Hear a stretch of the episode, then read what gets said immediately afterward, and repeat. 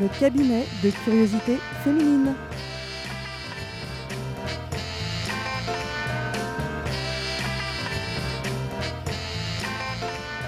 Bonsoir, bonsoir et bienvenue dans le cabinet de curiosité féminine. Nous sommes des femmes et des hommes délicieusement audacieux qui parlons des sexualités avec légèreté et sans tabou, avec humour mais sans vulgarité, avec désir mais sans plus si affinité. Ah, quoique, nous sommes des femmes et des hommes réunis autour de la conviction que la sexualité est un sujet sérieux qu'il faut traiter avec légèreté et inversement.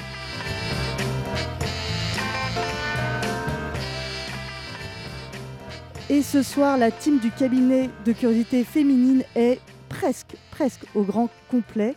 Mais je vais présenter tout le monde dans l'ordre qui me convient. Je fais ce que je veux. C'est moi qui suis aux manettes. Euh, tu vois, j'ai pas mis, j'ai pas, j'ai pas ouvert ton micro, donc tu ne peux pas, tu ne peux pas encore parler, toi.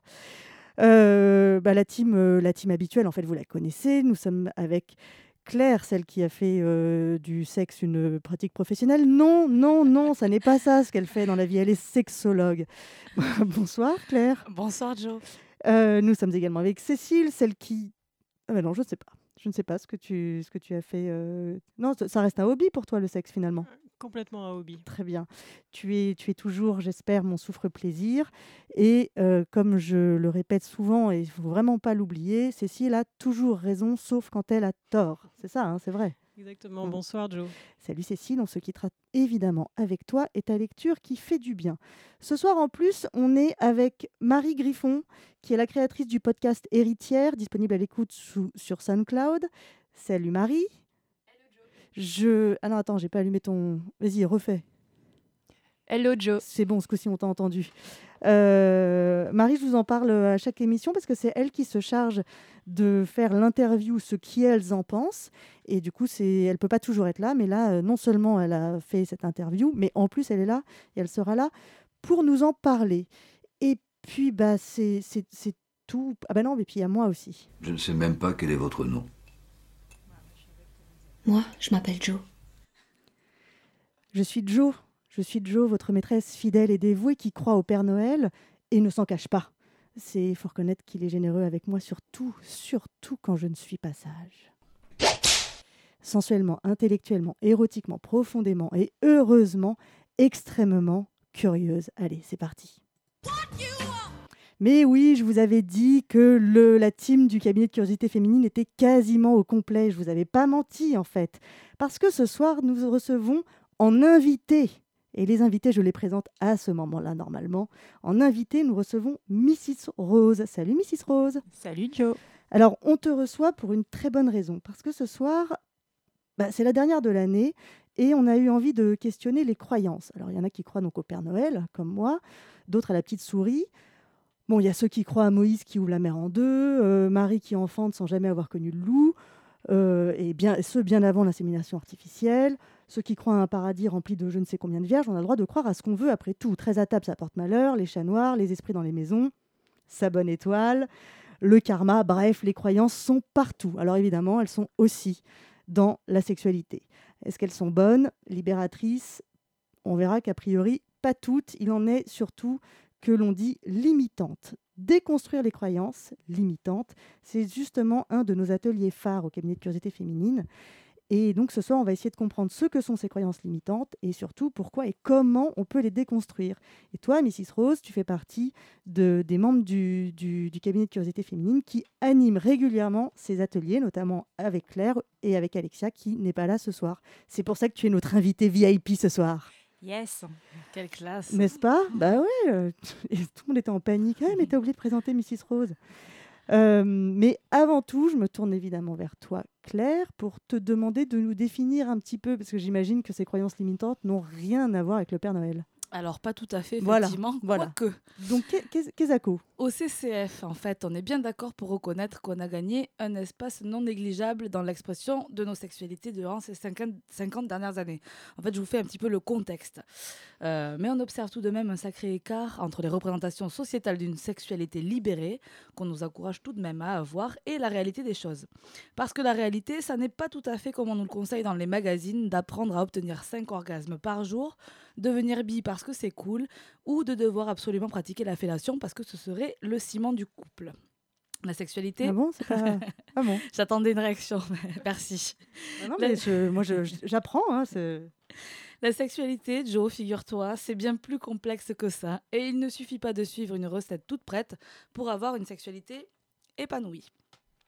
On se retrouve bien souvent tiraillé entre nos véritables envies, nos désirs profonds et ce que nous sommes censés faire ou ne pas faire, et finalement bien empêtrés dans nos représentations et nos croyances, qui rendent parfois le chemin vers une sexualité épanouie quelque peu tortueux.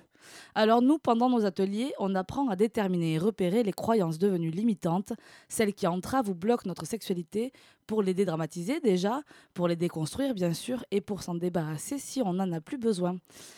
Mais qu'est-ce qu'on appelle une croyance, me direz-vous? Mais oui, enfin, Claire, qu'est-ce qu'on appelle une croyance? Alors Une croyance, c'est une conviction à propos de quelque chose ou de soi-même. Ça n'est pas une vérité absolue et imposable aux autres, enfin en tout cas ça ne devrait pas l'être, mais nos croyances, lorsqu'elles sont bien ancrées, eh bien elles nous semblent toujours logiques et indiscutables. Certaines de nos croyances remontent à notre enfance, d'autres sont plus récentes. À un moment ou à un autre, en tout cas, elles ont une valeur positive, ces croyances. Elles ont eu, en tout cas, une valeur positive. Et elles nous ont été utiles. Et puis un jour, ça n'est plus le cas. Et c'est lorsqu'elles entravent notre passage à l'action ou mettent en péril notre bien-être qu'elles deviennent limitantes.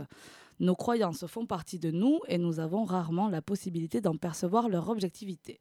Mais de temps en temps, on se retrouve toutes et tous à ce moment un peu bancal où il s'agit de rebâtir un système de croyances positives et d'aller dépoussiérer un bon coup ces vieilles croyances pour les modifier, les, aju- les ajuster ou s'en débarrasser. Au CCF, vous le savez, on est convaincu que la sexualité, elle évolue tout au long de notre vie. Elle évolue bien sûr en fonction de ce que l'on vit, euh, que ce soit des expériences heureuses, moins heureuses, et en fonction de notre âge, de nos besoins. Nous avons tous et toutes une éducation, une culture, une religion, nous avons toutes et tous un vécu, et donc des croyances pouvant devenir limitantes à un moment de notre vie. Ce qui est sûr à chaque atelier, c'est qu'on va venir décortiquer les questions de normes, de normalité, de liberté, et que les participants repartent avec la certitude que la sexualité et le plaisir ne sont pas innés, que cela s'apprend et que parfois il faut pouvoir casser certains schémas pour mieux pouvoir reconstruire avec moins de culpabilité, voire plus du tout, soyons folles, et en étant surtout au plus proche de ses besoins. Merci, Claire. Euh, bon, déjà, il y a le mot norme qui, qui, qui a, été, qui a été dit, mais surtout, tu, tu expliques que les croyances, euh, au départ, elles sont, bonnes, on en a besoin, en fait, pour se construire? Ouais, elles sont utiles. euh, elles servent généralement à protéger de quelque chose. Elles servent à rassurer. Elles servent à ce qu'on se construise de manière euh, peut-être confortable à ce moment-là. Et c'est quand elles deviennent. elles font partie de notre carte du monde, les croyances. Donc c'est quelque chose qui a une valeur pour nous. C'est quelque chose qui vient de ce qu'on nous a appris qu'on se trimballe parfois à tort, mais ça on met du temps peut-être parfois à s'en rendre compte aussi. Mhm. Et euh, voilà, c'est un petit peu euh, aux confins de toutes ces questions-là, de, l'héritage, de l'éducation, de quelque chose qui est très culturel aussi parfois, euh, qui peut être plus ou moins impactant sur ce qu'on va en faire. Alors voilà, c'est culturel. Les croyances, est-ce que c'est personnel ou est-ce que c'est culturel, Mrs. Rose?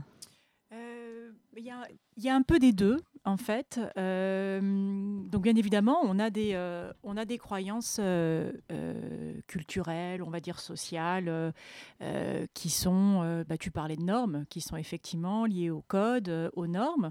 Et puis après, en fonction de notre expérience de vie, on va créer nos propres croyances.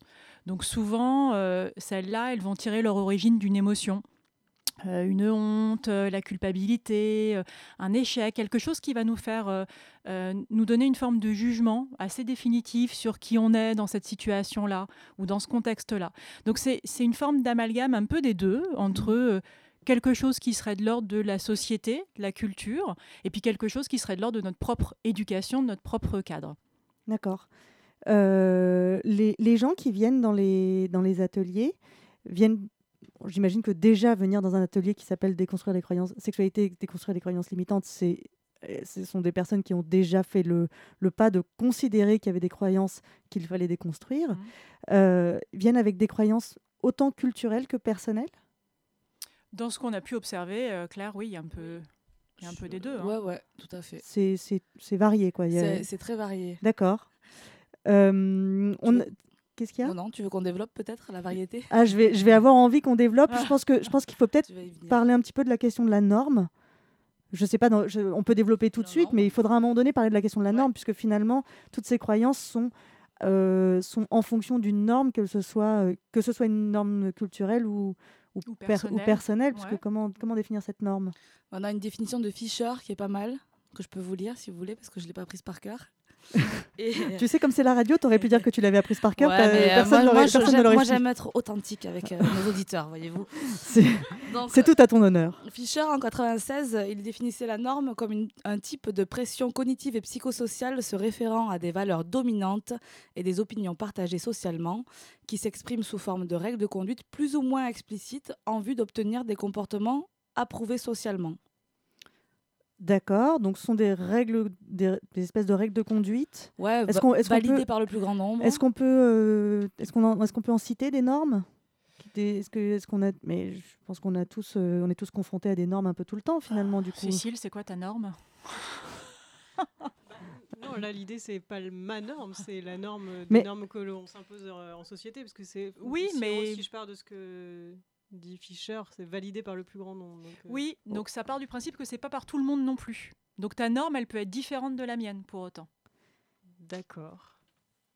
Alors du coup, que les, Ça- les ça rend normes, les, nor- perplexe. les normes des, des- des uns et des autres. Bah, par exemple, j'imagine qu'il y a une norme que, qui est euh, culturelle, c'est euh, c'est euh, la fidélité.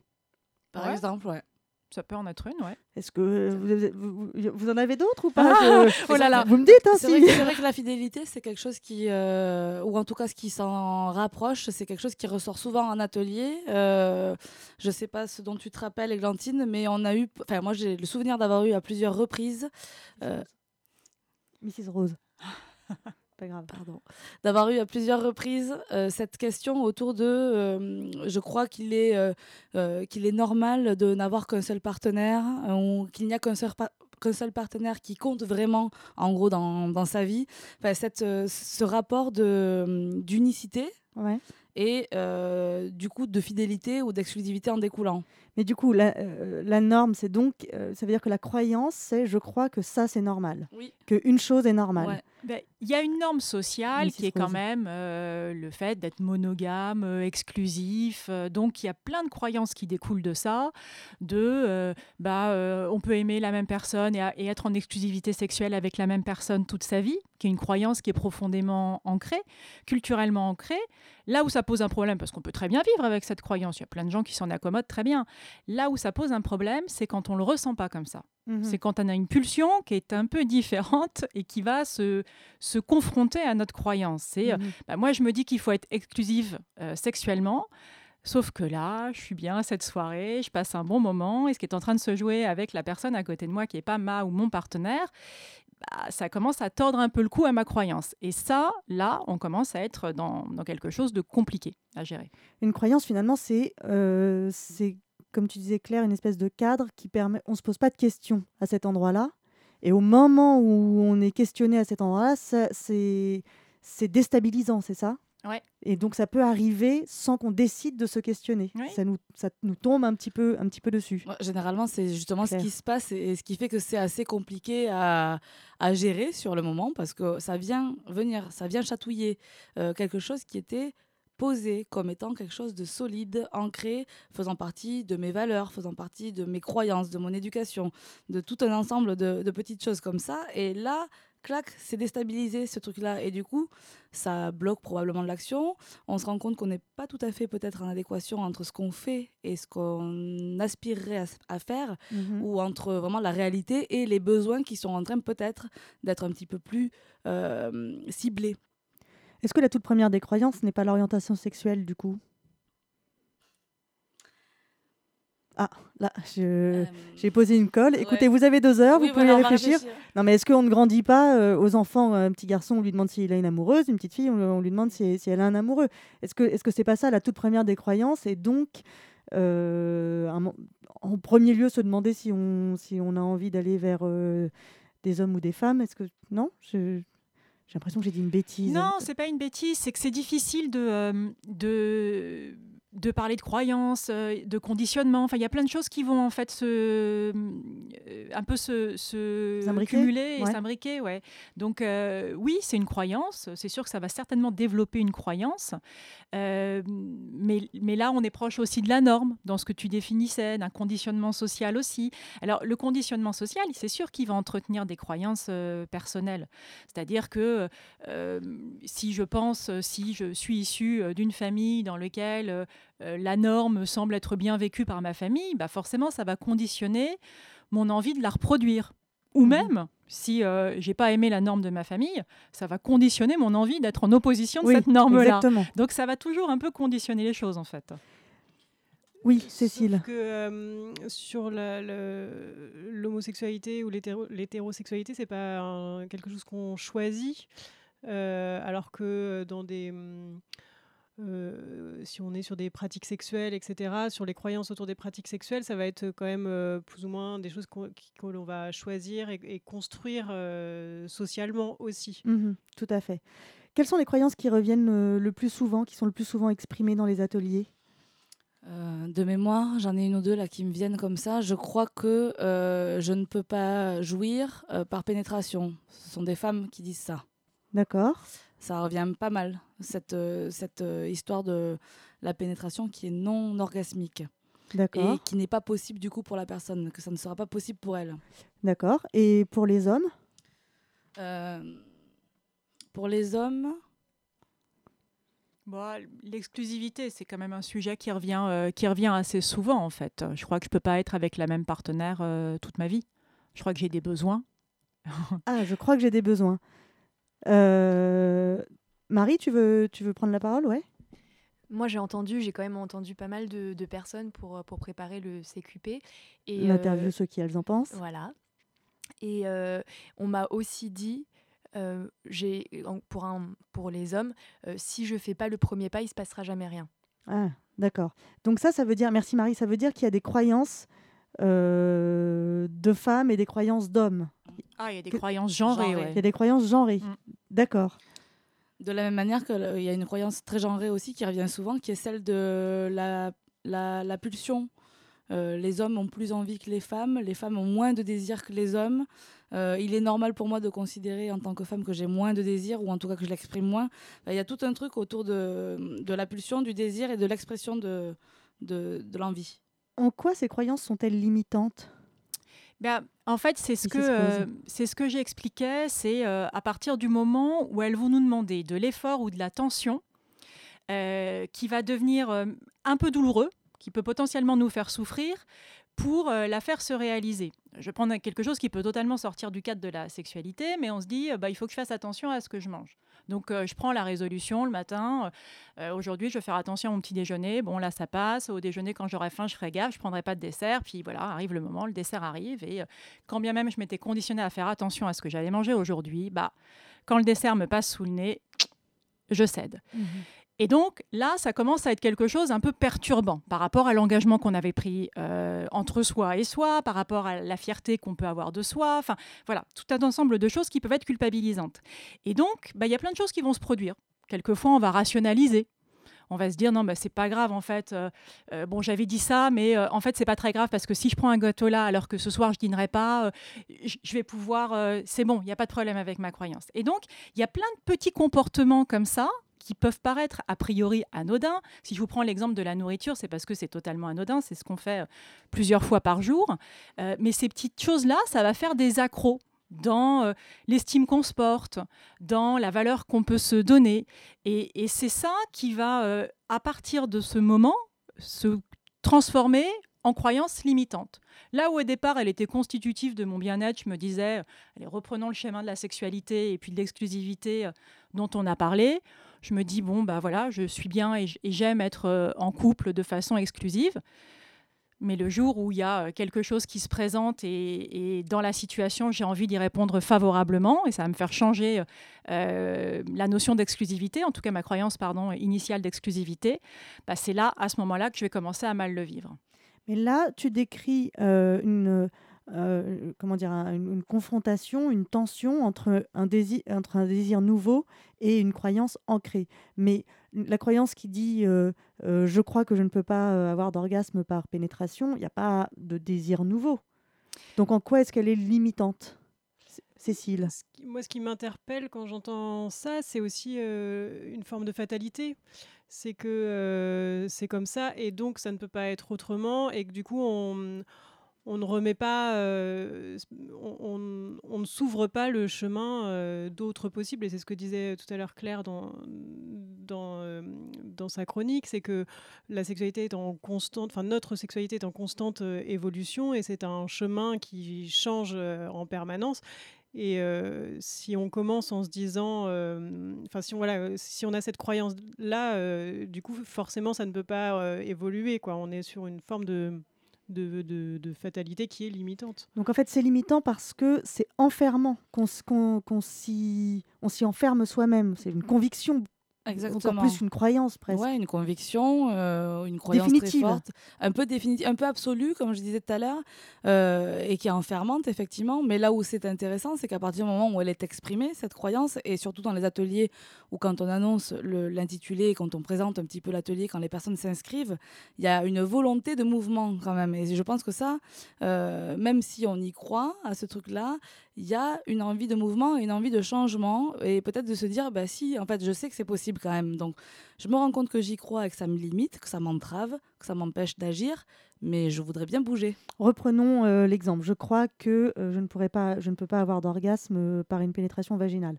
Cette croyance, en fait, elle dit je crois que ça m'est inaccessible, mais je sais que c'est possible. Oui, C'est ça, en fait, Ouais. c'est ça, en fait, le, le- le- la, la problématique d'une croyance sexuelle limitante, Mrs. Rose? Oui, c'est aussi qu'on peut, euh, on arrive à envisager euh, par les médias, par ses amis, par, ses, euh, par son environnement social, on arrive à envisager que sa croyance n'est pas forcément la réalité de tout le monde. Et donc, c'est à ce moment-là qu'on commence à identifier le fait que ce soit une croyance. Mais c'est très pernicieux parce qu'il y en a qui sont socialement euh, euh, admises. Euh, J'en prenais une là que j'avais ramenée d'un atelier. La femme est plus cérébrale pour accéder à son plaisir. Mais, mais on l'a tellement entendu, Ouais. ça. Absolument. Donc, à partir de quand on se dit ça, c'est une croyance?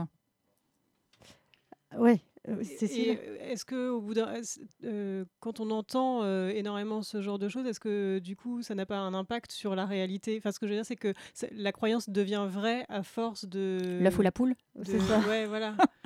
Euh, bah oui, c'est sûr. C'est sûr qu'il y a des croyances qui deviennent un peu autoréalisatrices d'une certaine manière.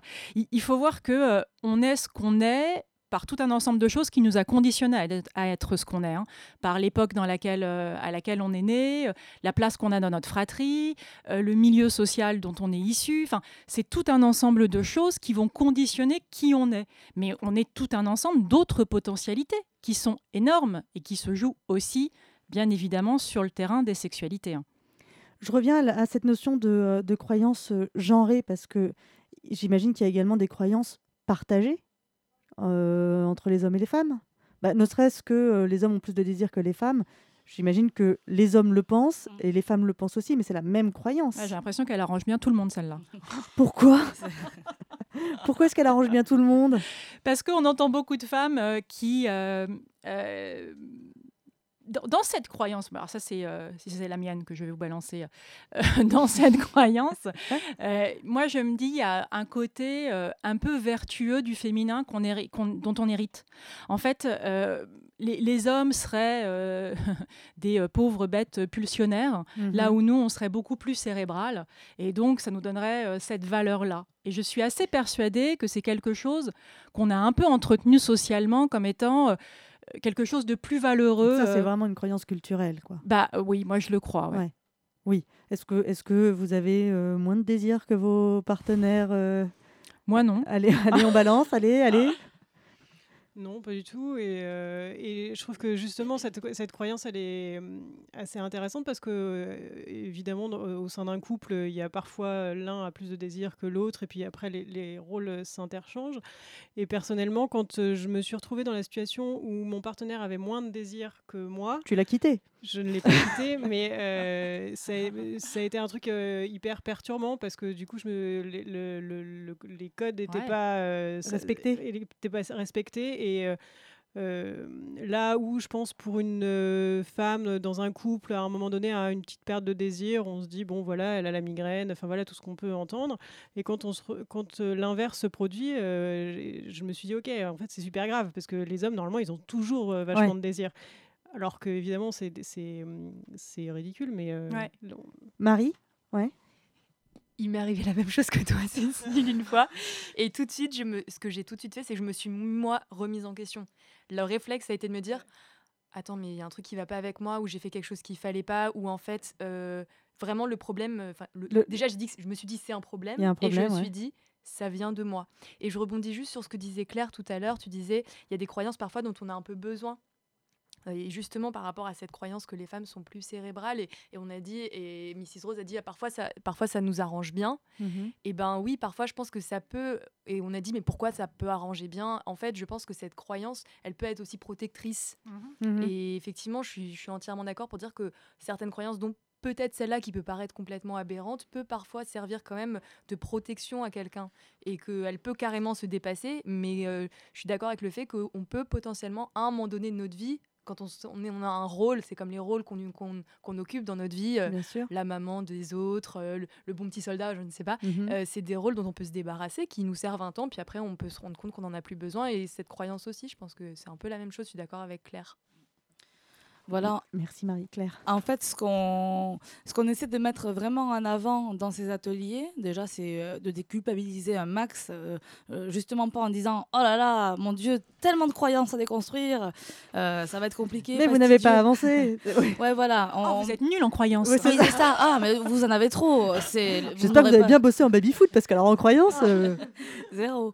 non, mais l'idée, c'est vraiment de, de pouvoir les, d'apprendre à les repérer, d'apprendre à les, à les reconnaître et d'apprendre à faire la paix un peu avec elles. Et c'est en faisant la paix aussi avec elles et en acceptant qu'elles aient été protectrices ou qu'elles aient servi à quelque chose, qu'elles aient eu une utilité, qu'on arrive euh, plus facilement à, à les ajuster, à les déconstruire, à s'en débarrasser complètement, à en garder un petit bout mais pas tout. Enfin voilà, à trouver ce qui est euh, équilibrant. à jouer un peu plus avec, du coup. Oui. Je vous propose qu'on fasse une petite pause musicale. On revient après et on se demandera comment on peut les déconstruire.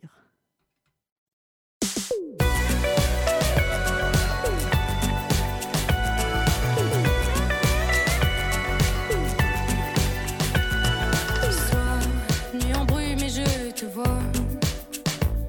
Tu sais, moi j'ai jamais fait tout ça. Mais c'est ton corps qui bouge lentement,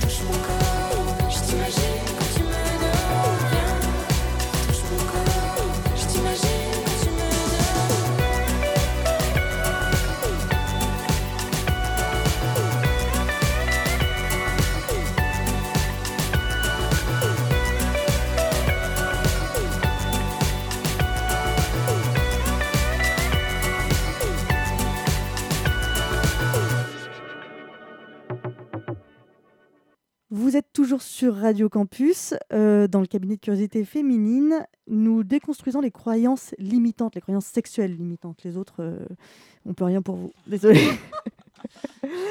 Euh, on est avec Cécile, on est avec Claire, on est avec Marie Griffon et on est avec Mrs Rose pour parler de tout ça. Alors Claire, Mrs Rose, les ateliers euh, déconstruire les croyances limitantes. Si je ne m'abuse, celui-là, euh, parmi tous les ateliers, c'est vraiment euh, C'est le notre best-of. atel- Ah c'est bah, le best, quoi. C'est le best. comment, comment, comment se déroule euh, comment se déroule un atelier comme c'est bizarre. Enfin je- comment comment ça se passe? Les gens se posent la question. Ils Mais sont oui. vach- déjà, déjà, je trouve que les gens qui viennent sans rien savoir de- du déroulé sont extrêmement courageux. C'est vrai. si vous si vous m'entendez je, je- je tiens à vous féliciter pour cette, euh, cette démarche que je trouve vraiment courageuse alors Et comment ça se passe est récompensé, bien entendu. Bah, je, je, je n'en doute pas si j'en doute un peu vraiment je ne sais pas comment ça se passe Alors déjà, ce sont des ateliers qui durent environ deux heures et demie. Euh, Il y a entre, généralement entre 8 et 15 personnes, on va dire. Mhm. Euh, on fait ces ateliers-là, on les fait en non mixte et en mixte. D'accord donc il y a même, euh, déconstruire masculin déconstruire féminin et déconstruire mixte Ouais, ou déconstruire féminin en mixte ou déconstruire masculin en mixte. Waouh Et est-ce qu'il y a des construire masculin en féminin et... as- arrêtons-nous là. Arrête Suis-moi, je te suis. suis... Alors bon, bref. Donc on essaie d'ouvrir le, le- le plus possible quand même pour déconstruire tous un max. Euh, ça se passe comment Euh, bah, Justement, on, on- on introduit vraiment euh, en expliquant ce qu'on entend par croyances limitantes, en expliquant comment on les repère, comment on peut les exprimer. Dé- Déjà, euh, à ce moment-là, euh, y, il y a des surprises parce que sur certaines croyances qu'on va énoncer, il y a des personnes qui vont nous regarder en disant c'est une croyance, ça? C'est pas une réalité en fait? Comme quoi, euh, comme quoi, comme quoi, comme quoi. Bah, je crois que euh, la fellation est un passage obligatoire dans le rapport sexuel, Ah, par exemple. eh oui. Eh non, ça l'est. Ah, ça, ah, ah, Voilà. Ah, tu vois? Tu vois? Je, je- je crois, je crois qu'un rapport sexuel euh, doit forcément être euh, pénétrant. Enfin, il y a forcément une pénétration à Ouais. un moment dans le rapport Ouais. sexuel.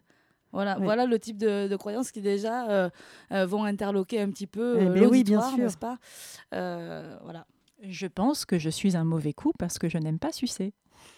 Mais non, coup, Mrs. Rose, tu sais, c'est pas, c'est pas, c'est pas comme ça que ça se passe.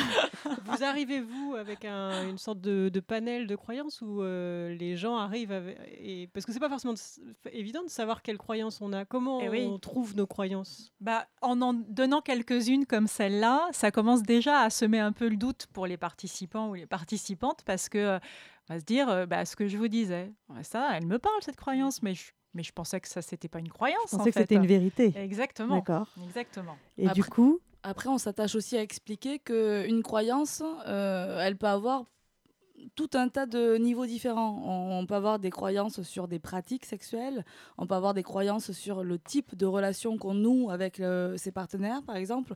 On peut avoir une croyance sur l'amour, on peut avoir une croyance sur...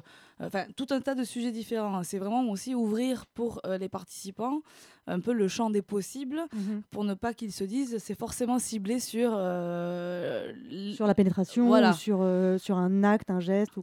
Ok, bon, bah alors, avant de, avant de, d'écouter les croyances que vous avez euh, pu entendre ou rece- recevoir, accueillir en atelier, je vous propose qu'on aille écouter celle que Marie a, a, a- a reçue euh, pour cette interview, ce qu'elles en pensent. Tu nous en dis deux mots, Marie de ces gens que tu- qui ont bien voulu répondre à tes questions, qu'on doit remercier aussi, parce que c'est extrêmement généreux de répondre à ces, à ces questions. C'est généreux, c'est intime, c'est pas évident. Et euh, j'en profite, comme je suis jamais là, pour remercier tous les gens qui ont accepté de répondre à mes questions très inconfortables euh, durant, durant tous, ces, tous, ces, tous ces petits interviews. C'est chaque fois vraiment. euh, je, je le prends vraiment comme un vrai petit honneur de récupérer ces, ces témoignages. Et euh, voilà, donc je voudrais les remercier. Et euh, là, en particulier, euh, c'est exactement ce que vous venez de décrire. Euh, quand je leur posais la question de quelles étaient leurs questions, leurs, euh, leurs, euh, leurs, euh, comment dire, leurs croyances limitantes avant euh, d'aller à l'atelier, pour beaucoup, ils me disaient qu'ils ne savaient pas et qu'ils ont commencé à même à prendre conscience des choses, peut-être même après l'atelier, parce que ces ateliers, d'après ce qu'on m'a dit, restent avec vous et vous suivent, et c'est comme si ce que- on tire un fil et que après, bah voilà, la vie continue et la réflexion avec. Donc, euh, donc voilà. Oui, parce Merci que tu es allé, tous. inter- tu es allé euh, interviewer, poser des questions à effectivement oui. des gens qui Des sont venus, témoins. des, des- des- sont venus en témoins. atelier. On, on écoute ça et on, et on en parle après. Moi, j'ai, en gros, j'ai, écouté pas mal de podcasts euh, féministes et autres. Et euh, bah, par mes réseaux, par mes amis, j'étais tombé sur le cabinet de curiosité féminine et puis ils avaient proposé cet atelier-là. Donc euh, J'étais avec mon conjoint depuis plus de dix ans et que au niveau de notre vie sexuelle, on était un petit peu au temps mort, on va dire, par rapport à tout au début. Et, et je me suis, bah, en voyant la, le, le thème de cet atelier, je me suis dit, mais pourquoi Peut-être que moi j'ai des croyances euh, qui me limitent dans ma sexualité, dans mon bien-être, dans dans, dans, dans tout ça. Euh, une partie de mon taf, c'est déjà d'évoluer à, à casser les croyances dans plein d'endroits différents. Et je trouve qu'un des endroits où il y a où c'est le plus fort, c'est dans la sexualité. Bah déjà parce que je suis assez curieuse de nature. J'avais commencé à, à faire du développement personnel. Je m'intéressais depuis euh, pas mal d'années à, la sexualité, enfin sur plein de sujets comme euh, par exemple les problèmes de consentement parce que j'ai une fille de une jeune fille de 17 ans euh, et puis aussi dans ma vie à moi donc je me disais que en fait il fallait pouvoir parler de sexualité, c'était le plus important en fait. Comme tout le monde dans le stage, on ne savait pas vraiment à quoi on allait s'attendre, qu'est-ce qu'on allait trouver. Je m'attendais peut-être à une, comment dirais-je, une écoute, euh, une écoute, à entendre d'autres témoignages, à pas me sentir seule, on va dire, dans dans les problèmes que je rencontrais. C'était le premier atelier du genre que je faisais. Enfin, quelque part, il y avait cette curiosité de comment euh, des hommes pouvaient se comporter entre eux en groupe dans un truc comme ça Parce que c'est pas courant. Je pensais que ça servirait à ouvrir des portes, euh, des portes mentales, je vais dire. Alors, en arrivant au stage, moi j'avais comme croyance limitante que euh, j'étais coincée dans ma sexualité parce qu'en fait, euh, mon conjoint avec qui j'étais donc euh, depuis depuis dix ans, c'était euh, mon premier mon premier amant. J'avais comme croyance limitante en fait que mon manque d'expérience me faisait comment dire me me supprimer toute liberté. Enfin, je, je me sentais vraiment coincée par ça, par ce manque d'expérience. Sur l'orgasme, y compris sur sur moi par exemple, l'orgasme masculin, c'est pas c'est pas parce qu'il y a érection, c'est pas parce qu'il y a éjaculation qu'il y a forcément orgasme. C'est pas flagrant sur le moment, mais après coup, en fait, je me, je me dis que la, la croyance limitante, peut-être la, euh, la plus importante, en fait, ce serait celle qui consiste à, croire qu'on peut pas, en fait, parler de sexualité, justement, par exemple, avec son partenaire. Ou que ça va casser le, euh, romantisme ou la, sensualité du moment. En fait, moi, je crois que j'en avais peut-être pas assez. Bizarrement. Si la croyance limitante, c'était pas tellement dans ma propre sexualité, c'était dans la sexualité que j'engageais avec, avec un homme, quoi. C'est-à-dire que je pensais qu'il fallait en passer par là, entre guillemets. Que forcément, la relation devait être sexuelle pour qu'elle se passe. Pendant l'atelier, il s'est pas passé grand-chose, mais c'est après, euh, j'avais les mots en tête des sexologues. Les croyances limitantes ne doivent pas nous freiner, au contraire, il faut faire un travail dessus et que ça peut nous promettre de un, comment dire ouais une nouvelle liberté enfin une nouvelle interprétation des choses ce qui s'est passé c'est que j'ai fait atelier fin enfin mi-février et fin février je me suis séparée de mon conjoint donc voilà comment on va dire que j'ai construit cette croyance et euh, un mois après j'ai rencontré un garçon un, et euh, une autre personne et alors là ça a été le jour et la nuit question sexualité enfin je suis toujours avec lui euh, en ce moment même et ça n'a rien à voir. Je me sens beaucoup plus libérée. Euh, et je pense que une grosse partie de ce travail vient de cet atelier. Que ça, que ça ait une part dans le processus que je suis en train de vivre, euh, qui est que je suis plus à l'aise avec moi, avec mon corps, avec mon sexualité, ouais, c'est une évidence. En fait, c'est le passage, et c'est intéressant presque un peu, c'est le passage de, tu passes de la, de la parole, et puis à un moment ça descend dans le corps, donc c'est-à-dire que une compréhension qui est autre, je crois. Ce que je fais maintenant, c'est que je j'attends, en fait. C'est-à-dire que je, je, je retarde l'entrée dans la sexualité et, et, et, et, je constate que ça me convient, en fait. Euh, il manque vraiment d'espace de parole comme ça, euh, dans l'intimité où il y avait des personnes de tout âge. Hum, et du coup, je me suis retrouvée à parler avec des filles euh, beaucoup plus jeunes que moi, qui se seraient jamais comme ça sur leur vie privée dans un autre cadre, en fait. Donc, c'est quand même hyper précieux. Quel bonheur d'avoir un, un espace où on peut parler de ça, euh, voilà, de manière euh, sincère, euh, sans, sans tabou inutile. euh. c'est vraiment très important. Enfin, je trouve que c'est super ce que fait le CCF pour ça. Euh, Si je devais parler de ce stage à quelqu'un, je lui dirais d'oser y aller parce que ça ne peut être que bénéfique. Euh, c'est un stage justement où j'ai trouvé qu'il y avait une très grande bienveillance, où on n'était pas jugé du tout et que ça, ça, fait vraiment du bien. On manque de structure comme ça, on manque euh, de, ce genre de, réunion et ça fait, ça fait un bien fou. Ça, ça fait du bien. À nous, à nous ça nous fait beaucoup de bien de- d'entendre euh, ces, témoignages euh, aussi positifs. En tout cas, moi, ça me fait du bien alors que je n'anime pas ces ateliers, mais j'imagine qu'à vous, Mrs. Rose et Claire, ça doit vous faire du bien.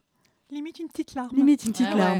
ouais, Euh. J'ai relevé beaucoup de choses. J'ai envie de savoir ce que vous, vous avez euh, euh, retenu et surtout ce que vous nous avez apporté comme, euh, comme croyance limitante. Euh, juste, une, juste une petite chose. Il y a une femme qui s'exprime et qui dit c'était bien parce que euh, j'ai parlé à des, à des gens de, d'âges différents. Euh, dans les ateliers, il y a des personnes qui, qui ont. Enfin, c'est- c'est âge, tout âge confondu. Et est-ce qu'il y a des croyances différentes en fonction de, de l'âge ou pas? Ah oui, il y, a, Rose il y a des faits générationnels en Ah fait. oui Alors à partir de 18 ans hein, quand même, la présence aux ateliers. Mais il y a très clairement des faits générationnels où euh, les femmes plus âgées sont extrêmement surprises de euh, euh, l'émancipation, ce serait pas ce serait pas le bon mot, mais euh, on va dire de, de, de l'intérêt que des- du questionnement que se portent que se posent les plus jeunes en fait, parce qu'elles se rendent compte qu'elles elles ont dû traverser pas mal d'époques et pas mal de moments un peu importants pour arriver à se questionner et oser passer la porte d'un atelier comme celui-là. Et, et quand elles voient des jeunes femmes de 18, 20 ans, 25 ans qui le Ah oui, font et qui ouais. partagent, ouais, on en a parfois des très très jeunes. Elles sont euh, Enfin, C'est presque mon âge en même temps. donc, euh. elles sont quelquefois assez admiratives. Alors, elles se font du bien mutuellement parce que quelquefois, elles culpabilisent en disant Oh là là, euh, moi, il m'a fallu attendre tout ce temps-là pour me poser ce genre de questions. euh, genre, je suis un peu ringarde. Et effectivement, à la fois, elle, Claire. elle montre euh, aussi aux plus jeunes que euh, à 50, 60 ans et plus, on, on peut aussi avoir encore des questions sur sa sexualité, Mm. qu'on peut aussi avoir du plaisir, que ce sont des questions qui restent, qui évoluent. Et il y a, y a- il y a quelque chose de l'échange vraiment qui se passe, qui est souvent très chouette à, Mhm. à observer, à entendre. Et, et même, on a des origines pardon, différentes euh, et, et- et certaines euh, femmes parlent aussi du, euh, du conditionnement culturel, Oui. religieux Oui. aussi. Ouais, ouais. Et ça, c'est très éclairant. Cécile? Non, J'ai une petite anecdote un peu rigolote. Merci. Quand- quand- avant de commencer ma sexualité, je, je sais pas, je devais avoir 14-15 ans. Ma meilleure amie m'avait dit que le cunilingus c'était vraiment sale. Ah. Et j'ai commencé ma sexualité en refusant tout cunilingus parce que cette fille, qui, qui était vraiment quelqu'un de très proche et j'avais. Et qui s'y connaissait, j'avais manifestement. une- J'avais une confiance euh, incroyable en elle, euh, en refusant le cunilingus parce que c'était sale. Et il m'a fallu, euh, je sais pas, je sais plus comment ça s'est passé pour que j'y vienne, mais il y a eu tout un moment où. Maintenant, quand j'y repense, je me dis c'est fou de, Ouais, ouais, ouais. de, de s'être construit une croyance juste sur une parole d'une d'une copine, quoi. Ce serait intéressant peut-être de, de faire des ateliers justement pour, euh, pour mineurs, en tout cas pour, pour personnes qui n'ont pas encore de vie sexuelle, pour parler de, des croyances euh, en amont. euh, Ouais, de... travailler sur les représentations. Quoi. de- oui, bon, bah pardon, je ne sais pas le bon terme. T'as vu ça? Alors là, alors là, tu vas pas l'entendre parce que t'as pas de casque, mais j'aime autant te dire que là. Je le devine. Voilà. Non, mais oh, quand même. Ces façons de faire, ça, ça me, ça ne me plaît pas du tout.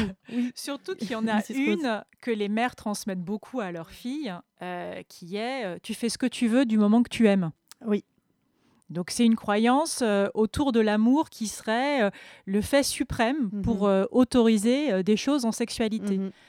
Mais d'ailleurs, c'est une croyance qui revient à chaque atelier, presque, je dirais. Euh, ce- euh, au moins sur un des, des- des petits papiers, euh, je crois que je dois avoir des sentiments pour avoir des rapports sexuels. Ouais. Pas pour avoir du plaisir, juste pour avoir du rapport sexuel. Ça peut être, ça- plaisir, ça c'est encore autre chose. Ça peut être formulé aussi avec le plaisir, mais en tout cas, le- la nécessité d'avoir des sentiments pour avoir en tout cas une relation sexuelle, Mhm. plaisante ou pas, euh, c'est un truc qui est amené très très régulièrement. Alors, qu'est-ce que vous nous avez apporté comme, euh, comme croyance euh, limitante que vous avez relevée de, ces, de, de vos ateliers, mesdames? Alors bah justement, on revient un peu à ce qu'on disait tout à l'heure sur le, le, le, le cunnilingus. Euh, assez souvent, euh, je crois que je ne serai jamais sensible au cunnilingus. Ah oui? Oui. Ah bah ça, tu vois, moi, on me- Voilà, euh, on me l'aurait dit, j'aurais pas cru. Et ce qui est marrant, c'est que souvent, ça concerne plusieurs personnes dans l'atelier quand ça sort. C'est assez... Euh, Alors, comment on déconstruit ça? Eh bien, euh, en... En enlevant sa culotte Par- On y viendra, on y viendra, Joe. Non, non, non, non, comment... non, non, sans blague. Comment, comment on déconstruit ça? Alors, sur une croyance en particulier, ça va être compliqué de te répondre. En fait, euh, euh, parce que euh, ça c'est assez intime, on déconstruit, chose le, sur le- on déconstruit le principe de la croyance. Voilà, c'est un peu ça. C'est-à-dire que il y a, il y a plus, il y a une forme de chronologie. D'abord, le premier, euh, euh, le- la première étape, c'est de l'identifier. Parce qu'on en vient à ce que, à ce que euh, je disais au départ, c'est quelquefois, on n'a même pas conscience que ce soit une, croyante, limi- une croyance euh, limitante. Limitante, ouais. Donc c'est déjà d'identifier. En plus, ça a un côté un peu pernicieux parce que quelquefois, comme disait Claire, bah, elles sont protectrices et elles sont utiles, Mhm. mais à d'autres moments, elles vont nous limiter ou elles vont nous faire souffrir. Donc déjà, comment on développe son libre arbitre pour voir le moment où euh, il va falloir un peu la chahuter. Donc, l'identifier, c'est la première étape. Et une fois qu'on y est, bah, c'est de comprendre qu'elle s'est souvent construite euh, euh, dans une forme de binarité. C'est-à-dire que dans, le- tout premier atelier, d'ailleurs, c'est marrant, euh, c'était il y a trois ans le tout premier atelier qu'on avait fait sur ce sujet-là. Il y en avait une qui était sortie à plusieurs reprises. C'est que je crois qu'on ne peut pas être belle et intelligente. Ah ouais? Et donc, c'est- je trouve ça, je- franchement, je trouve ça extraordinaire euh, que, que quelqu'un aujourd'hui ose écrire, euh, enfin, ose dans le bon sens du terme, hein, euh, ça sur le petit papier des croyances lors de l'atelier, parce que je pense que cette personne sait que c'est faux. Je, je pense que c'est impossible aujourd'hui au XXIe siècle de, de- de ne pas le savoir, mais que cette croyance soit assez ancrée pour, pour l'exprimer. Je, je- encore une fois, je suis très admirative de, cette, euh, de, ce, de ce courage pour l'avoir exprimé. Mais du coup, je suis... Alors, donc, je, je t'écoute, eh ben, elle sait que c'est faux sur le papier. Ouais. Mais euh, il y a quand même pas mal de choses de la réalité qui peut l'entretenir, cette croyance-là. Euh, parce, que, euh, bah, parce que les femmes, elles vont plutôt être exposées pour leur beauté que pour leur qualité cérébrale, principalement. Et que euh, les femmes qui sont plus cérébrales, elles vont être beaucoup dans les représentations un peu moins sexuées Mhm. aussi. Donc ce, ce- ce- l'écrire comme ça, euh, à brûle pour point, euh, un peu, un peu brut comme ça, euh, on pourrait se dire, oh, c'est c'est quand même curieux d'avoir encore ce genre de croyance aujourd'hui, et je comprends. Mais en même temps, il y a plein de subtilités derrière ça, selon Mhm. moi. Et, euh, et le, le premier, euh, le premier point, en tout cas, c'est de sortir de la binarité et de dire que si on prend cette croyance-là, parce que l'exemple est suffisamment parlant pour pouvoir euh, l'explorer un peu, si on remplace le ou par du et, donc on peut être belle et intelligente. On sort de la binarité de il faudrait mettre plutôt le curseur sur l'un ou sur l'autre, qui existe. hein. Je, je- je connais énormément de femmes qui euh, ont un peu caché leur attribut féminin parce qu'elles avaient une présentation importante à faire, qu'elles devaient dire des choses intéressantes et que pour ça, elles voulaient, elles voulaient être le moins sexy possible pour pouvoir incarner leurs propos. Donc ça, Mhm. donc ça existe. Mais si finalement on leur dit bah, tu peux être belle et intelligente, qu'est-ce que ça ouvre comme champ Mhm. finalement? Qu'est-ce que ça peut, euh, qu'est-ce que ça peut permettre Et ça, de sortir de la binarité de euh, je remplace le ou par du et, ça nous permet déjà de composer dans un peu plus de complexité. Donc il y a souvent du ou, c'est-à-dire que euh, bah je sais pas, je suis obligée d'aimer quelqu'un par exemple pour faire l'amour ou pour être accompli quand je fais l'amour avec une personne. Donc ce qui voudrait dire que si je fais l'amour avec une personne que j'aime pas, bah ce sera moins bien Mhm. par exemple. Donc on est toujours dans une forme de binarité. Et si on commence à dire du et, tiens, et si on s'autorise à se dire, bah, je peux faire l'amour avec une personne que j'aime pas et y éprouver du plaisir, je casse mon cadre. Ouais. Qu'est-ce qui se passe? Rien que, rien que le fait de le verbaliser, déjà. Rien que ça. D'accord. D'accord. Donc le premier travail, c'est... euh, L'identifier Ouais. et explorer son inverse, par exemple. Mhm. Voir si on peut mettre cette croyance dans une polarité inverse, Mhm. en gros. Et voir ce qui existe. Parce qu'elles ont souvent leur pendant. C'est-à-dire qu'on va avoir, euh, euh, moi j'ai besoin d'aimer pour coucher avec quelqu'un. Et puis on l'a même entendu dans, le, dans le, ce qu'ils en pensent. Moi j'ai besoin surtout de pas connaître la personne ou de pas aimer pour coucher avec quelqu'un. Mhm. Donc qui a raison? Qui a tort Ce qui est intéressant, c'est que l'une comme l'autre, bah, elles sont assez binaires en fait. Oui. Et elles sont enfermantes. Ouais, ouais. D'accord. Donc tout le travail, c'est juste d'ouvrir des portes, mais pas, euh, euh, pas, une, pas croyance par croyance. C'est le concept même des croyances. Est-ce que, est que quand vous ouvrez euh, les petits papiers et que vous lisez les croyances d'une personne, est-ce que ces croyances sont souvent partagées ou au contraire, il y a dans l'atelier d'autres personnes qui sont là en disant Ah ben non, mais pas du tout Comment, comment ça réagit Bah, les, les deux Les arrivent. deux, mon Les deux, capitaine. ouais. Les deux Et ça, ça aide, j'imagine. Ça aide parce que du coup, euh, ce qui est intéressant dans la déconstruction des croyances, c'est que ça va aussi proposer euh, une vraie discussion euh, entre les participants. Euh, justement avec ceux qui peuvent être peut-être d'accord, pas d'accord, euh, ceux qui peuvent avoir avancé sur cette question là où d'autres pas, et on est plus dans un partage de compétences finalement et dans un partage d'informations aussi, de réalités, d'anecdotes et d'expériences qui fait que peut-être les personnes qui sont un peu coincées ou qui ont exprimé cette croyance-là en question, eh bien elles repartent aussi avec la notion euh, que c'est arrivé à d'autres, que d'autres l'ont vécu différemment, que d'autres l'ont vécu de la même manière, mais qu'ils en ont fait ça ou ça. Mhm. Et euh, cette espèce de partage un peu empirique entre les participants, il est souvent très porteur aussi euh, euh, de réflexion et de mouvement. Mhm. Claire, vous avez créé avec Alexia un- une nouvelle forme Je d'atelier. croyais que tu me vous voyez, j'ai... Pardon. avec Alexia une nouvelle forme d'atelier que vous avez baptisé Workshop Sexualité féminine, mieux comprendre pour s'épanouir. C'est euh, c'est un format particulier, parce que là, c'est pas deux heures et demie, c'est une journée entière. Ouais. Est-ce que euh, tu veux nous en dire euh, deux mots? Est-ce que surtout ça participe euh, venir à ce type de, de- de journée? Est-ce que ça participe justement de ce mouvement de déconstruction de, de ses propres croyances limitantes? Bien sûr, clairement, euh, la déconstruction des croyances limitantes étant un, un- un axe de travail euh, assez fondamental dans ce qu'on fait au CCF, euh, on va, on, va l'utiliser, cet outil-là, euh, pendant cette journée sur la sexualité féminine. Alors là, pour le coup, ça ne sera euh, adressé euh, qu'aux femmes. Mhm. Et l'idée, euh, comme on nous a souvent, souvent pardon, fait la réflexion que les ateliers étaient trop courts et que c'était au moment où ça commençait à devenir vraiment intéressant et où les discussions étaient très partagées que l'atelier s'arrêtait, euh, on a eu envie d'essayer de proposer quelque chose qui prolongeait un petit peu ça avec aussi toute une introduction et tout, euh, tout un travail fait ensemble sur euh, la sexualité de manière un peu plus anatomique, la sexualité dans l'histoire. Euh, voilà, proposer toute cette euh, appréhension-là pour Mhm. comprendre où est-ce qu'on en est aujourd'hui, pourquoi c'est ces questions-là qui sortent et qui reviennent régulièrement. Travailler évidemment sur la déconstruction des croyances et puis travailler aussi sur sa propre sexualité, donner des clés et des outils en fait à chaque femme pour qu'elle puisse euh, repartir avec un petit peu plus de, de matière, avec de la réflexion, avec de la curiosité, avec euh, des choses à explorer peut-être. D'accord. Euh, voilà, je sais pas si ça répond à. Ah bah je, moi, ça répond à, à ma Tu t'es question. inscrite, Joe? Je, je sais pas, il reste des places? Il en reste deux. Ah, bah alors faut se dépêcher. C'est une super idée de cadeau de Noël. c'est vrai. C'est une super idée de cadeau de Noël. C'est un beau cadeau de Noël. Ouais. Parce que la, la- la journée euh, coûte 100. Alors la journée elle coûte 180 euros, 180 euros. 150 pour euh, les personnes en situation un peu plus précaire, les étudiants, ou, voilà, Ouais. sur demande bien sûr. C'est une journée où il va y avoir beaucoup C'est une journée entière, non, non, euh, mais je- théoriques. c'est Non, non, mais oui, c'est une journée entière de 9h à, à 19h, je Mhm. crois, je sais plus, mais par là, avec euh, aussi. euh, Mais sans plus si affinité. Quoique, oui Marie. boire, à penser, tout ça.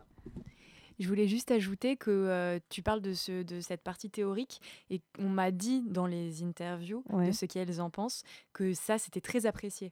Dans La les- partie La théorique partie théorique était très intéressante et était très appréciée des, des gens. Mhm. Donc euh, c'est top. C'est c'est vraiment maintenant, ça fait vraiment partie d'un truc plus long, d'un format plus Ouais. long. Je pense que ça sera d'autant plus euh, vraiment apprécié. voilà. Super. Merci de, merci de, de ce retour. Tu veux dire quelque chose encore, Claire? Oui, un dernier truc. euh, effectivement, la théorie permet d'avoir le- le- les éléments qui aident à déconstruire aussi. Euh, comprendre, par exemple, pour les personnes, là tout à l'heure on parlait de, euh, de la difficulté à se laisser aller, à se faire euh, faire un CUNY. Mhm. Euh, comprendre aussi comment le corps fonctionne, euh, les zones érogènes, euh, la sensibilité, comment ça se réveille, comment ça s'entretient. Enfin, ce sont des choses qui peuvent justement peut-être aider. Oui, ce à- que c'est, ne serait-ce que pour questionner le, le terme de salle. J'ai lu, en préparant l'émission, j'ai lu une citation de Madonna, euh, qu'on ne- présente pas là pour le coup, euh, qui est dit euh, Le sexe c'est sale seulement si on ne se lave pas. Voilà, ce qui n'est pas faux. Ça, moi, je, je suis assez d'accord. Moi aussi, j'aime beaucoup. Voilà. Mrs. Rose, est-ce que tu as encore euh, deux, trois, quatre, quelques, quelques, euh, limi- quelques croyances limitantes Ouais, j'en ai- à nous citer plusieurs dans ma besace. Parce que je pense que ça peut nous ouvrir euh, le- les esprits. Je pense qu'il est normal de ne jamais avoir d'orgasme pendant un rapport sexuel, en particulier pendant la pénétration. Ouais. Je crois que je vais paraître vulgaire si j'exprime crûment ce qui me fait plaisir et me donne du plaisir. Ouais. Je me sens moins libre dans ma sexualité et dans ma tête quand mon partenaire n'est pas un partenaire amoureux. Certaines personnes ne sont pas compatibles sexuellement. Les hommes ont plus de libido que les femmes. Un seul partenaire sexuel toute sa vie? Impossible. Impossible. Je pense que la bisexualité n'est pas une identité sexuelle, mais un appétit sexuel très fort. Ah oui, ça. Bon voilà, j'en ai, je- je- après elles, elles se ressemblent un petit peu les autres. Merci, merci beaucoup pour la bisexualité. Je vous renvoie à une émission qu'on avait faite il y a très longtemps. Je pense que c'est la, je sais pas si c'était la première ou la deuxième saison sur la bisexualité. C'était à Super 8. Oui, oui, mais je Ah sais pas si c'était la première ou la deuxième saison. Euh, c'est toujours c'est en podcast et du coup, euh, euh, du coup, euh, si vous si vous avez un doute euh, sur sur le- sur le fait, si vous dites que la que la bisexualité c'est effectivement une grosse libido, écoutez cette émission, vous allez vous rendre compte que bah, que non, vous avez tort. Pardon hein, de, de vous le dire comme ça. Euh, pour les bisexuels qui ont une grosse libido. alors, c'est- juste que ça n'est pas la définition de la bisexualité. Ça, ça n'est que ça. Après, On peut être bisexuel et avoir un gros appétit. on peut tout à fait.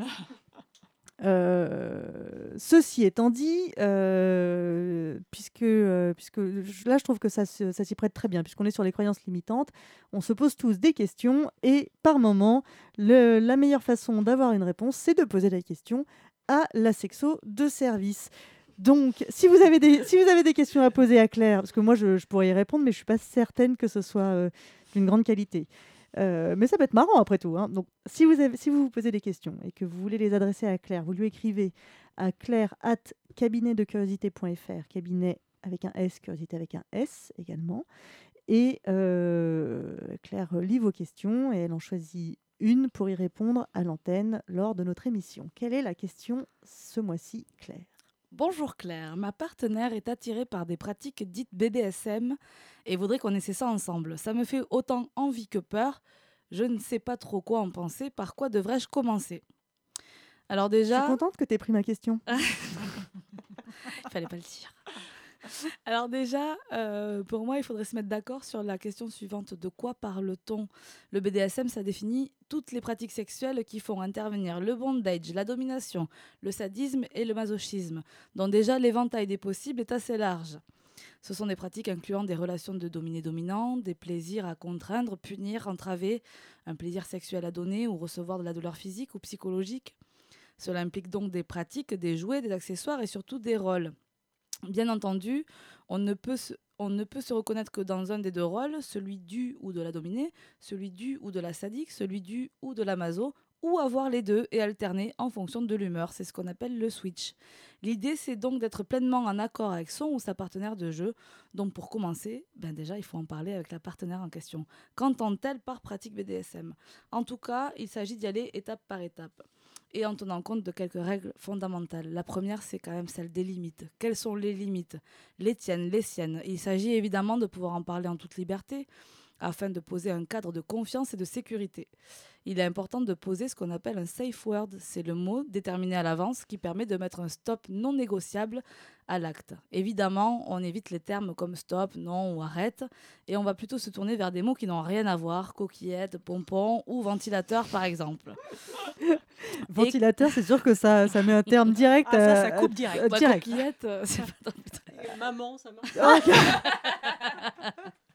voilà, bon, bah voilà, l'émission est finie, désolé. Li- Libre à vous de choisir. Et quand on ne peut pas parler, parce que oui, ça arrive, eh bien, on peut tout à fait utiliser un safe geste. C'est c'est- Eh oui. c'est intelligent ce qu'elle Bah, dit. euh, Pe- mais pas- Voilà. Alors bon, pareil, à vous de, de trouver Oui, le parce vôtre. qu'à la radio, le safe geste, euh, Ça marche pas. ne marche pas. non plus. Euh, une, autre règle qui est évidemment importante, c'est celle du consentement. Prendre le temps de discuter pour déterminer ce qui attire, ce qui ne fait pas d'envie, et pouvoir en discuter avec ta partenaire, et pouvoir justement consentir à telle ou telle pratique. Ça, c'est fondamental. Et euh, en troisième règle, euh, se prévoir un moment doux, sympa et de détente après la séance, ça peut être très important. Euh, dans le monde du BDSM, on appelle ça l'aftercare et ça permet de gérer le contre-coup, d'atterrir en douceur, de débriefer aussi sur ce qui a hum, fonctionné, pas fonctionné, ce qui a été plaisant ou pas, ce qui a donné envie de plus. euh. Enfin voilà, un petit peu tout ça. Une des clés de la réussite euh, d'une telle entreprise, c'est vraiment de prendre son temps. On y va tranquille, on se renseigne, on observe, on échange. Rien ne vous empêche d'aller voir ce qu'il se passe sur les sites et forums dédiés ou dans les journaux spécialisés, et même de vous rendre à des ateliers, goûters ou soirées. Oui. Rien ne vous oblige à participer, bien entendu, dans ces ateliers-là, mais cela vous permettra de voir ce qui s'y passe, de voir ce qui vous plaît ou pas, d'observer les tenues, les pratiques, les codes, et d'affiner peut-être un petit peu votre perception de la chose.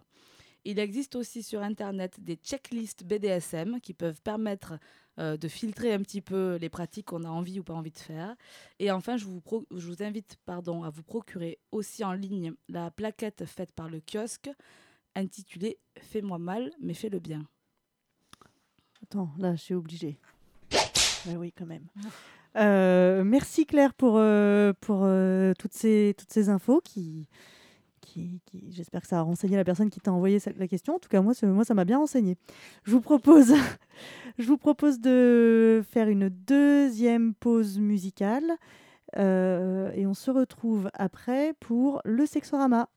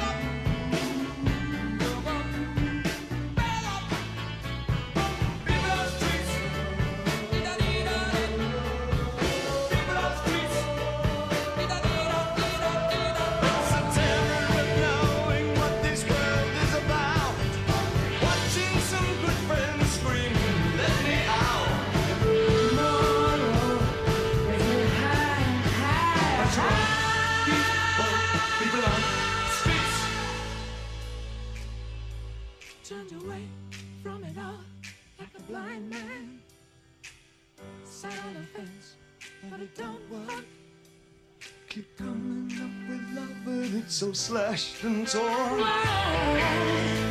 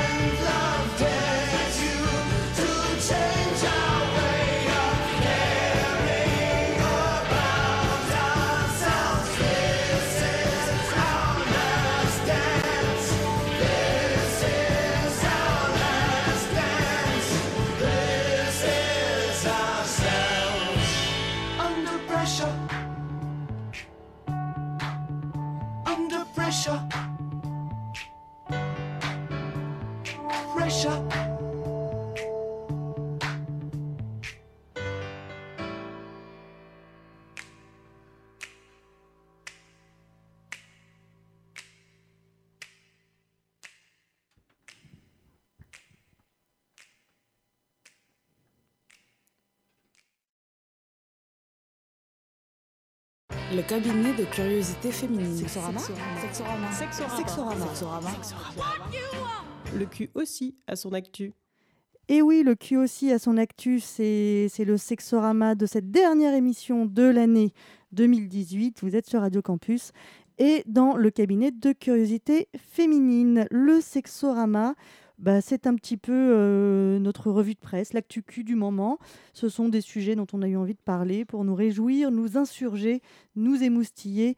J'avoue que c'est souvent pour nous insurger, mais je ne sais pas de quoi tu as décidé de nous parler ce soir, Cécile. Je vais vous parler d'une insurgée. Ah, très bien. Euh, de Déborah de Robertis. Je ne sais pas si vous la connaissez. On...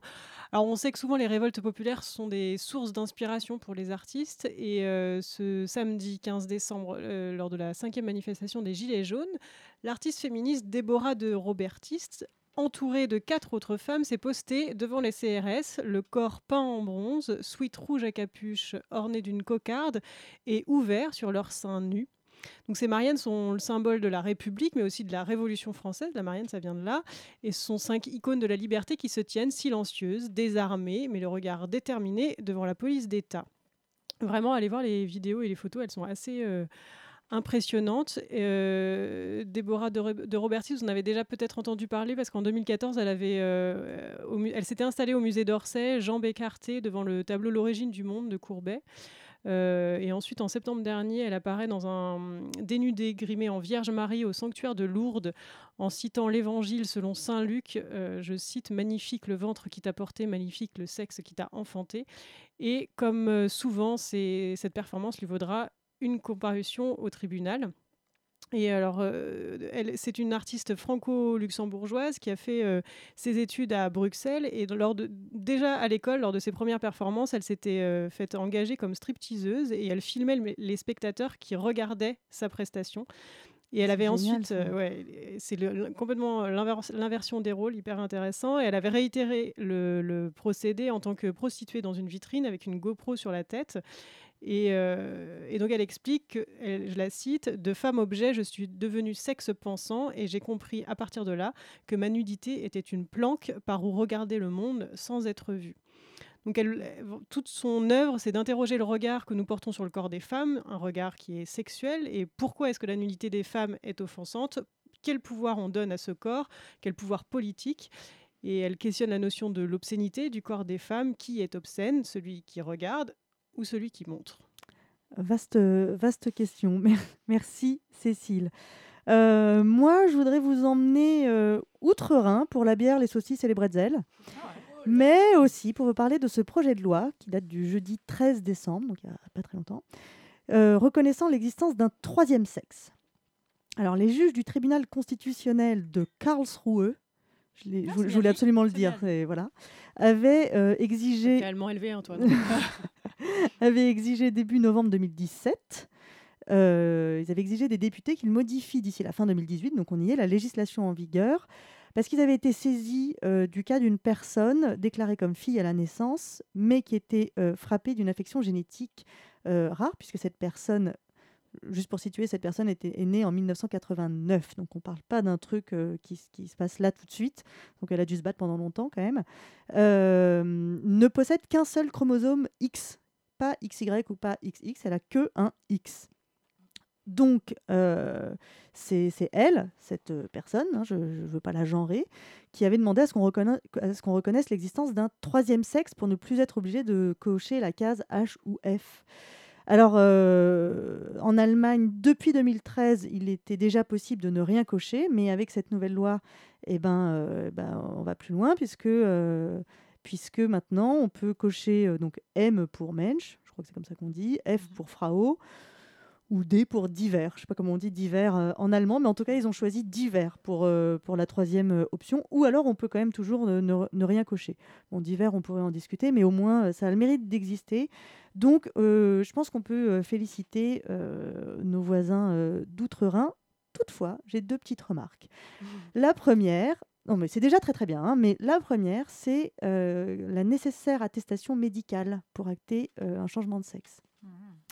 Euh, évidemment, c'est jugé avilissant par l'association allemande des gays et lesbiennes, mais aussi par des membres des groupes libéraux écologistes Die Linke et aussi par des sociodémocrates qui sont membres de la, coal- de la coalition de Madame Merkel. Donc il y a quand même pas mal de gens qui trouvent que c'est pas très joli joli. Et la deuxième, ben, là pour le coup, elle est, liée à la première et c'est euh, une question toute personnelle que je vous livre. Je me questionne sur euh, ce monde qui a tant de mal à croire en la parole humaine. Je voudrais pas dire la parole de son prochain, mais tout de même. Si cette personne ne- qui ne dispose euh, que d'un seul chromosome X était née à une époque où on ne connaissait pas le génome humain, et évidemment il y en a eu euh, à, à cette époque, à cette époque qui a duré très longtemps, personne ne lui aurait accordé l'attention nécessaire pour entendre ce qu'elle ressentait dans son corps. On l'aurait traitée de folle, de sorcière à n'en pas douter. Du coup, euh, on considère que l'attestation médicale a plus de valeur que ce que une personne a à dire d'elle-même en plus. C'est pas à dire sur quelqu'un d'autre. Donc je vous pose, je pose juste cette question que ne donnons-nous pas plus de crédit à la parole de l'autre qui nous parle de lui? Je ne sais pas trop de quoi nous avons peur, mais il y a clairement une peur à cet endroit-là. Et Oui, si je ne m'abuse, je crois qu'en France, on est toujours obligé de choisir entre hommes et femmes. Donc on est encore plus Absolument. Oui, loin. nous, nous, on est en retard par Il me rapport semble à que eux. c'est en Australie où on a. euh, Alors, à revérifier cette petite information que je vous donne. Il me semble que l'année dernière, en Australie, est passée la- me une loi qui permet euh, de, choi- de choisir son propre Il faudrait genre vérifier de savoir euh, s'il y a une, et puis s'il une doit, troisième, s'il doit y avoir une attestation médicale ou non. Voilà. cette, euh, Mrs Rose, est-ce que tu as euh, un sexorama Oui, tout à fait, bien, bien plus léger. hein. Moi, le sexe, on m'a dit que c'était aussi un sujet sérieux Mais- qu'on pouvait aborder avec légèreté. Absolument. Bon, dans cette période où on a plutôt envie de se couvrir, eh bien, un spécialiste nous recommande de nous mettre les fesses à l'air. Alors, pas partout et tout le temps, mais au moins pour dormir, où il serait recommandé de dormir sans culotte. Alors, ce spécialiste n'est autre qu'un infectiologue et andrologue. Donc, infectio- infectiologue, je voyais bien ce que ça voulait dire, mais andrologue, pas trop. J'ai googlé. L'andrologie est la spécialité médicale qui s'intéresse aux éléments anatomiques, biologiques et psychiques concou- concourant pardon, au bon fonctionnement de l'appareil génital masculin. Bah oui, alors du coup, Curieux tout de même pas, oui. que ce soit un spécialiste de l'appareil génital masculin qui nous recommande de lever notre culotte avant d'aller se coucher. c'est- C'est enlever la culotte pour, pour les femmes ou pour les femmes et les hommes? Alors, dans, ses recommandations, il le recommande sur les deux sexes. Donc, formons la, parole, la parenthèse de l'andrologue. Vous saviez tout ce que c'était? Euh, En gros, c'est le gynécologue des hommes. hein. Ce- celui qu'ils ne vont jamais voir. Bah, ben, en l'occurrence, il a quand même quelques idées à partager. il aurait même déclaré La nuit, on ne garde ni son pull, ni ses gants, il n'y a aucune raison de garder sa culotte. Ah ah Et si on a un bonnet de nuit ça- Il n'en parle Ah, il parle pas du bonnet de nuit. Alors, il dit que c'est à proscrire. Tu dois être hyper Eh bien, sexy la nuit, Cécile. Sans culotte avec un bonnet de nuit. Et des chaussettes. Donc après Marianne, Alors, après, après, après la bah, Marianne révolutionnaire, ça, les nous voilà culottes. les sans Alors, culottes. Bah alors pourquoi? La culotte va augmenter la chaleur de la vulve et retenir l'humidité, ce qui va créer un environnement propice à la prolifération des bactéries et des micro-organismes, comme les champignons, surtout si vous portez des sous-vêtements en matière synthétique. Pareil si vous souffrez d'infections urinaires. Le port des sous-vêtements la nuit est vivement déconseillé. En, fait, en effet, porter une culotte la nuit peut même être la cause de certaines cystites à répétition. En fait, d'après ce fameux euh, andrologue, euh, la culotte peut favoriser la transition des germes qui viennent de l'intestin via l'anus ou la vessie vers la vulve et donc causer les fameuses infections, infections urinaires. Et les hommes dans tout ça? Vous Ah posiez oui. effectivement la question. Bon, alors là, il y a déjà une. Ça, c'est les limites de la radio, mais il y a une très très jolie illustration d'un homme nu, mais très élégant, oui, suggéré. Une bon, lascive. exactement. On aurait peut-être envie d'aller se lever dans ce, dans ce lit. Alors, pour les hommes, c'est un peu la même chose, mais pour des raisons différentes. En effet, Une récente étude, donc eux ils se tapent des études, réalisée par des chercheurs de l'université de Stanford, euh, a montré que cette pratique affectait la fertilité. Donc là, on est sur leur spermatozoïde. Pour arriver à cette conclusion, les chercheurs ont suivi 500 hommes pendant un an afin d'évaluer la qualité de leur sperme. Ceux qui portaient des sous-vêtements amples et qui dormaient nus sous la nuit avaient des spermatozoïdes en meilleure forme que ceux qui portaient des sous-vêtements serrés jour et nuit. Ces derniers ont en effet 25% de lésions de plus dans leur ADN, quand ce qui affecte donc leur viabilité et peut même entraîner des risques de prématuré pour le futur bébé. Ah oui, carrément. À bas le slip kangourou, quoi. Eh, exactement. Les fesses euh, à l'air pour les deux sexes. Donc, mesdames et messieurs, pour la bonne cause, vous savez ce qu'il vous reste à faire. Et la prochaine fois, si je suis réinvitée dans un sexorama après avoir enlevé le bas, je vous expliquerai les bienfaits d'enlever le haut et de vivre sans soutien-gorge. Très bien. le Ah, teasing. chic alors. J'espère que j'espère que, ça- que tu reviendras vite. On fait un tour de on fait un tour de table. Vous nous dites comment vous dormez? Dans quelle dans quelle tenue vous dormez? Ah, moi, ça dépend des saisons, Ah. clairement. L'été, euh, à poil avec grand plaisir, mais l'hiver, j'avoue que je dors quand même couverte. C'est bien de l'avouer. Bah oui, moi je l'avoue sans, C'est honte, bien. ni- sans peur ni reproche. Mais... Claire? Alors moi, euh, ça dépend pas des saisons. Je dors toujours en culotte. Oh mon dieu, Ouais. mon dieu. Mais comment tu vas faire maintenant que sais- je vais l'enlever. Tu hein. vas l'enlever. Je vais l'enlever. Non, je mets souvent du coton, j'avoue, pour le soir. J'ai une petite culotte de une nuit. petite culotte de nuit? Oui. Oh, c'est mignon. C'est mignon, Marie. Euh, moi, je suis pas du tout aussi sophistiquée que Claire. Euh, par contre, c'est vrai que je n'arrive pas à dormir sans culotte. C'est une, une vérité. J'ai- j'ai- ça m'arrive après avoir fait l'amour. Voilà, on a pu sa culotte normalement.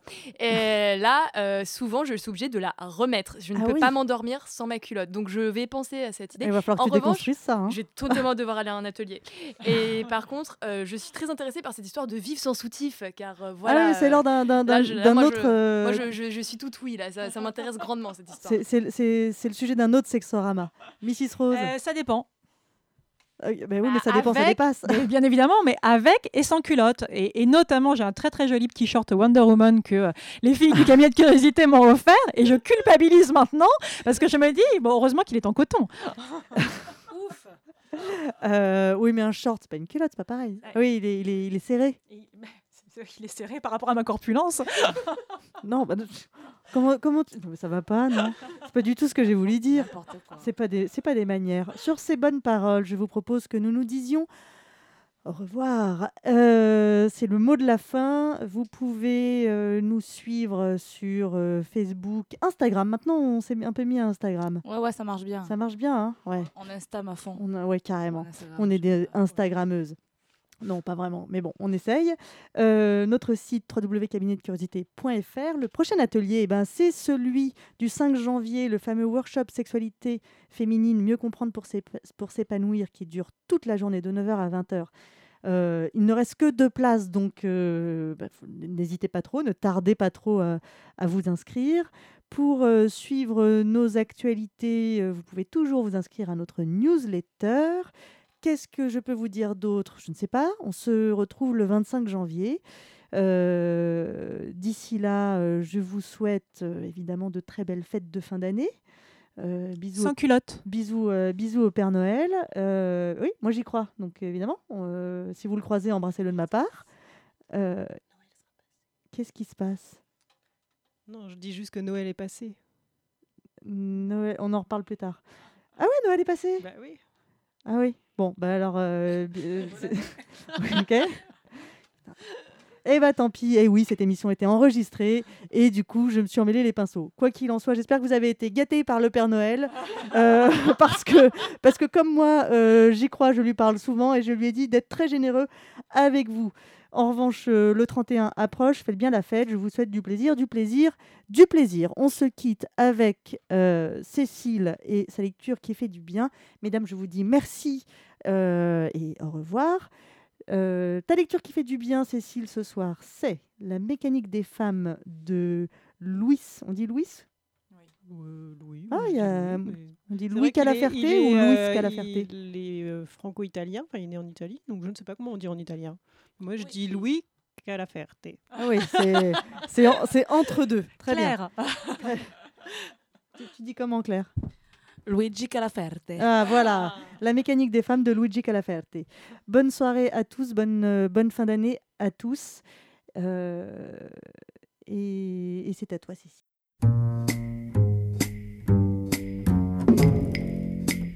Fermez vos yeux. Libérez vos mains. C'est la lecture qui fait du bien. Nous roulerons la nuit. Au petit matin, nous nous arrêterons dans le premier village. Il y aura une chambre d'hôtel avec de gros édredons, des rideaux de filet aux fenêtres, un grand lit et des vieux meubles. Il y aura le café brûlant avec des croissants, le beurre, les confitures. Il y aura ma fatigue de la nuit. Je me coucherai tout habillée. Tu t'allongeras à côté de moi et nous nous tiendrons la main sans bouger, comme des morts.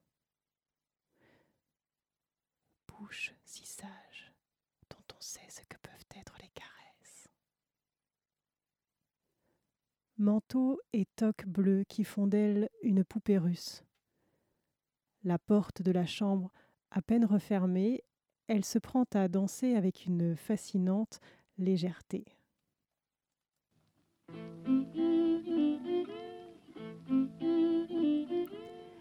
Est-ce que le bleu me va? D'un geste insouciant, elle enlève la toque qu'elle jette au hasard par-dessus son épaule et quitte son manteau qui glisse à ses pieds. La robe est rouge. Est-ce que le rouge me va? La danse s'accélère, tandis qu'elle se défait de la robe qui vole dans l'air pour moelleusement choir sur le parquet. Est-ce que le noir me va? Elle fredonne un air rythmé en même temps qu'elle se déplace sur la pointe des pieds, dégrafant le soutien-gorge et ôtant la culotte noire. Est-ce que le nu me va?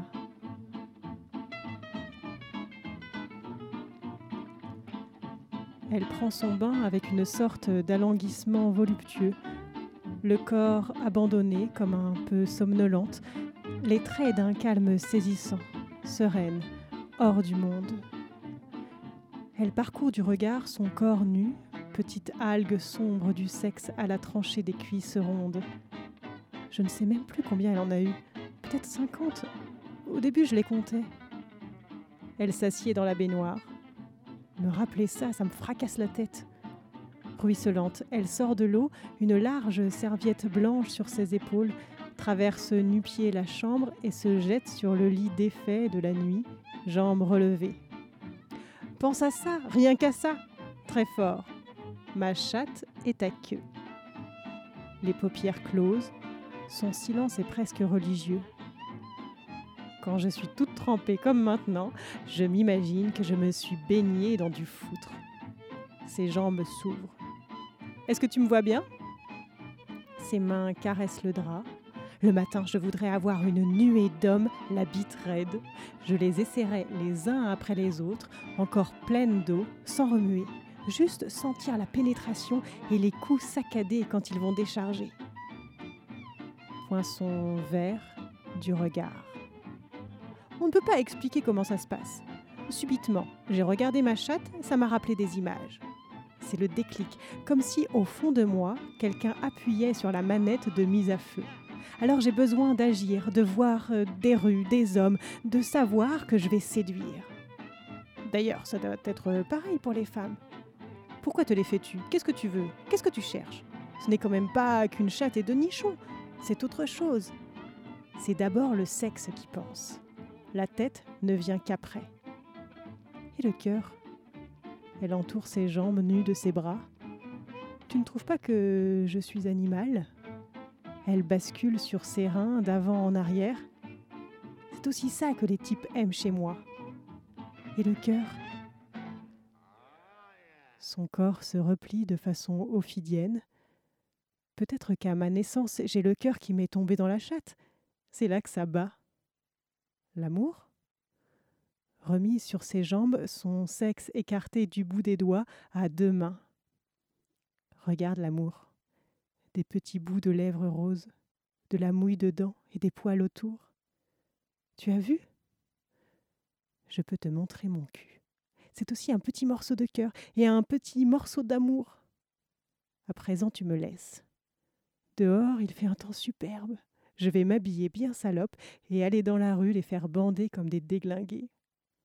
Aujourd'hui, je sens que je vais baiser à mort.